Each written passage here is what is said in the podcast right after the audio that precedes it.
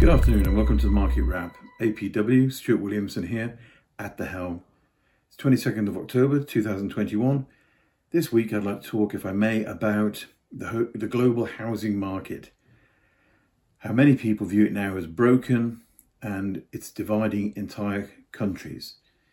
This is the view of Bloomberg, came out with a report this week, uh, dated the 20th of September. And they go on to say the dream of owning a home is increasingly out of reach. Democratic and authoritarian governments alike are struggling with the con- consequences. They say soaring property prices are forcing people all over the world to abandon all hope of owning a home. And the fallout is shaking governments of all political persuasions. So basically, they've looked all over the world and they said, okay, what are house prices doing and how is that affecting governments and how is it affecting generations? And they basically say that it's pretty grim. It's a ph- phenomena that has been given wings, as they say, by the pandemic. And it's not just buyers who are out there suffering, it's also rents. Rents are going through the roof in many cities. The upshot is the perennial issue of housing costs has become one of more one of now become one of housing inequality, and a whole generation, Bloomberg say, is at risk of being left behind. We are witnessing sections of society being shut out of parts of our city because they can no longer afford apartments, according to Berlin Mayor Michael Mueller. He said that's also the case in London, in Paris, in Rome, and now, unfortunately, we're starting to see it in Berlin. This sort of exclusion of the haves and the have nots is rapidly making housing a new fault line in, in politics and one that can have a lot of repercussions we're not aware of as yet. The leader of Germany's Verdi Union called rent in the 21st century the equivalent of bread price, prices as a historic trigger for social unrest. You know, if bread used to get too, too expensive and people couldn't afford to eat, then it would cause unrest. And if you remember the famous Marie Antoinette quote, let them eat cake. Okay, this is what they're saying that property prices are causing similar problems around the world. Politicians are throwing all sorts of ideas at the problems. They're talking about rent caps, special taxes on landlords, which we're seeing in the UK, nationalising private property, turning vacant offices into housing.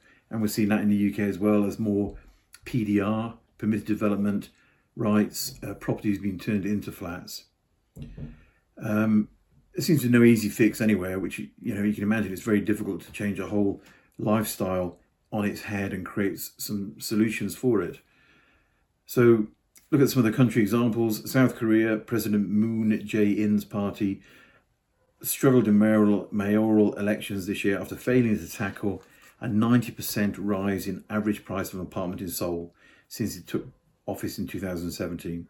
The leading opposition candidate for next year's presidential vote have warns of a, a potential housing market collapse if interest rates are, are rising rise. China has increased restrictions on real estate sector this year, and speculation is mounting that property tax will bring down prices. Cost of a Shenzhen apartment, which as we know is the equivalent of China's Silicon Valley, was equal to 43.5 times a resident's average salary as of July. A disparity that helps explain President Xi Jinping's drive for common prosperity. In Canada, Justin Trudeau has promised a two year ban on foreign buyers if re-elected, so no foreigners can buy into, into Canada. Overall, the pandemic has stoked global housing market to, to new fresh records of height of the last 18 months through a mix of low interest rates, poor housing production, shifts in family spending, shifts in lifestyle choices, and fewer homes being put up for sale. And while that's great for existing owners, prospective buyers are finding it very hard to get in. Some great quotes from Don Layton, who used to be head of uh, Freddie Mac, the US mortgage giant. He said, "We're witnessing a major event that, that should not have shrugged, that should not be shrugged off or ignored." He wrote in it, the Joint Center for Housing Studies at Harvard Uni. In the US, nominal house prices are more than 30% above their previous peaks in the 2000s.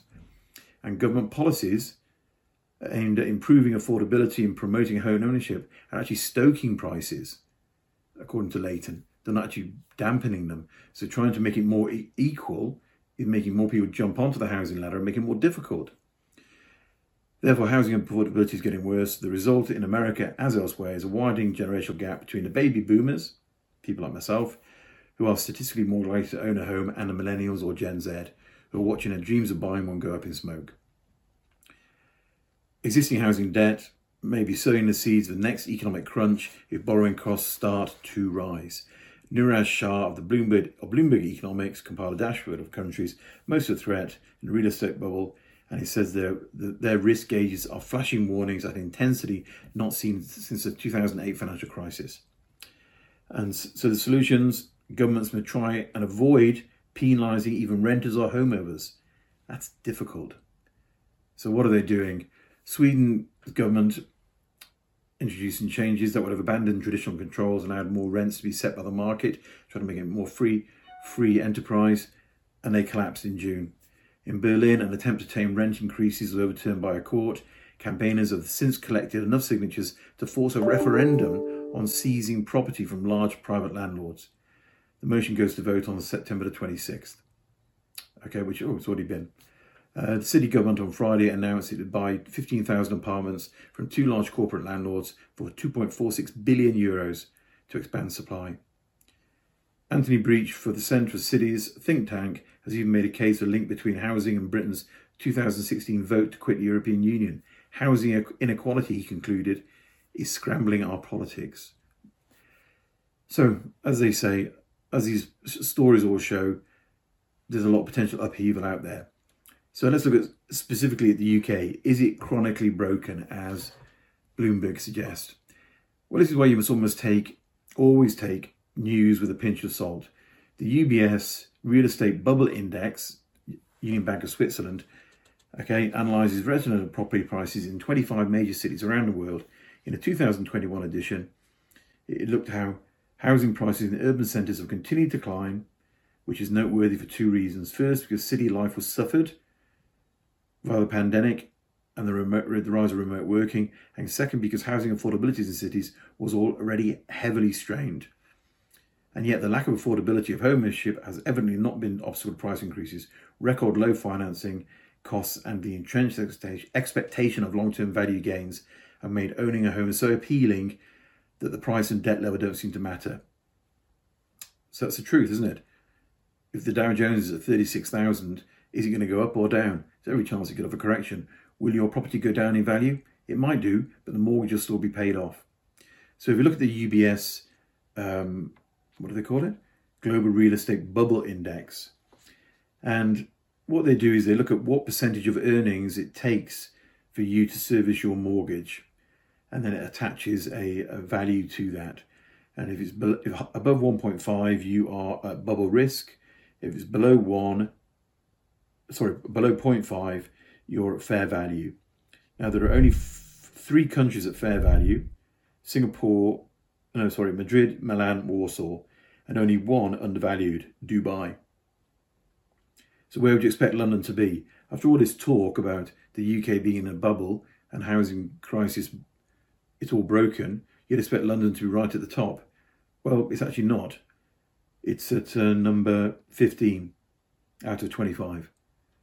At the top is Frankfurt, Toronto, Hong Kong, Munich, Zurich, Vancouver. So yes, you can see a lot of a lot of German cities up there. At the same time, you've got Vancouver, Canada, Sweden, Paris. So the UK isn't actually right up at the top. In fact, it's right in the middle of the lower section, lower quartile, I think that's the term, isn't it, of being overvalued. So that's quite extraordinary. And so let's compare that. Actually, I thought, well, we'll look at that and let's compare it to, to last year. And a 2020 um, survey had London further up. It was at number nine. So it's just below the bubble risk. So it's actually fallen in value, fallen in risk level in the UK, whereas Munich, Frankfurt, Toronto, Hong Kong, Paris are all still up there at the top. So there we go. Things to consider. Is the global housing market broken? Is it dividing entire countries? Yes, it is, and that is an issue. Um, it needs to be fixed we need to have more houses being built and they're not. Is it going to be lead to a bubble in the short term? Potentially in some countries it certainly is. Is it going to in the UK? I don't believe so. I believe it'll be a, a two years after this of general three or four percent growth and then it'll just stop. and just carry on flat as we start into the next 18 year cycle. So there we go. That's the view from APW Towers. Thank you for listening. Do take care. Bye.